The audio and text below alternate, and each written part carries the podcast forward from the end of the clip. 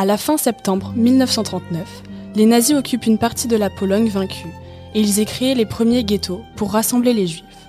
Durant la guerre, ils ont ainsi délimité plus de 1100 ghettos situés entre la Pologne et l'Union soviétique, de la Baltique à la mer Noire, dans un vaste territoire où vivent alors les trois quarts des futures victimes de la Shoah. Le plus petit, celui d'Obol en URSS, a regroupé une dizaine de personnes, alors que jusqu'à 500 000 juifs ont vécu dans le plus vaste, situé à Varsovie. Colin s'est intéressé à ce ghetto, et plus particulièrement à son soulèvement en avril 1943. J'ai choisi de m'intéresser à la résistance juive dans les ghettos polonais suite au 80e anniversaire, commémoré cette année dans la capitale polonaise du plus célèbre et plus important épisode de la résistance juive. Le soulèvement d'habitants juifs du ghetto de Varsovie, datant du 19 avril au 16 mai 1943, constitue la première révolte d'ampleur de la population juive contre le régime nazi.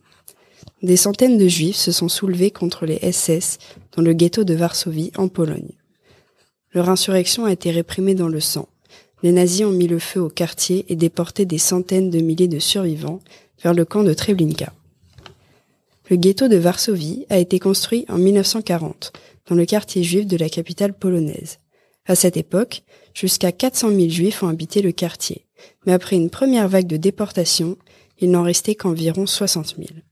Au début de l'année 1943, le chef de la SS Heinrich Himmler a ordonné la liquidation définitive du ghetto.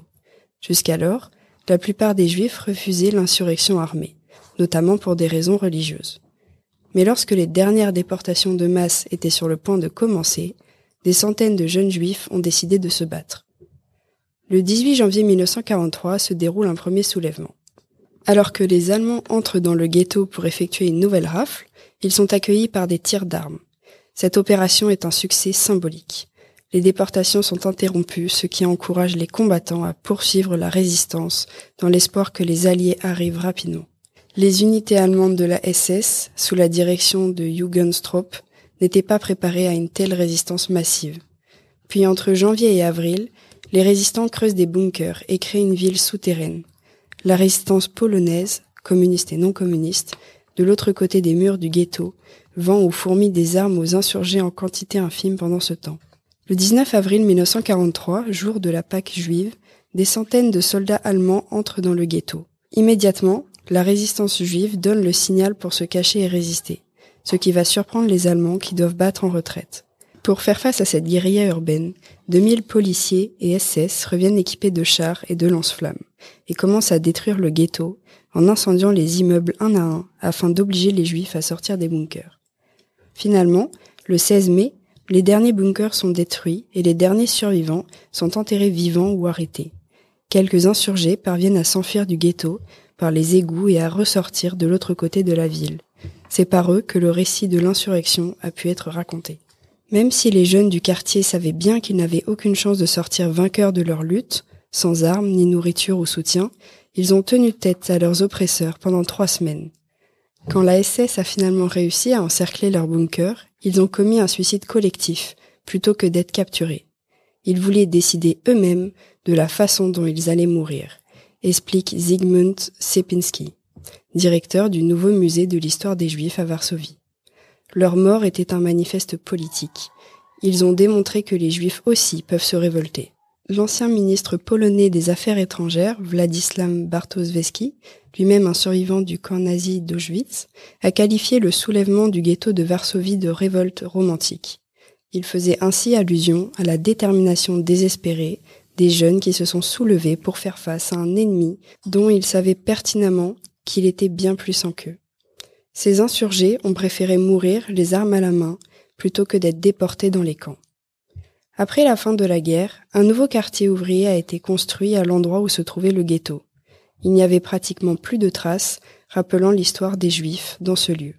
Durant l'ère communiste, il y avait également peu de place dans les discours officiels de la Pologne pour la mémoire des victimes juives. Après la chute du mur de Berlin en 1989, les choses ont progressivement changé.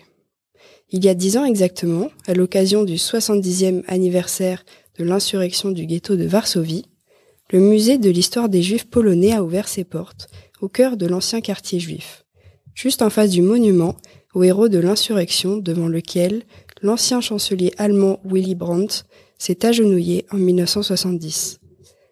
Pour Christina Brunninka, une survivante de la révolte, ce musée est une formidable institution éducative, et les jeunes en particulier peuvent y apprendre de nombreuses choses, non seulement sur la Shoah, mais aussi sur la communauté juive de la Pologne et leur contribution au pays pendant un millénaire.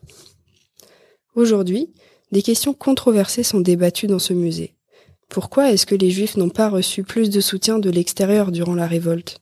Certes, l'approvisionnement en armes était loin d'être suffisant, mais les historiens et les survivants ne souhaitent pas raconter l'histoire de manière trop simpliste, car oui, une aide a bien été apportée aux Juifs durant la Seconde Guerre mondiale en Pologne.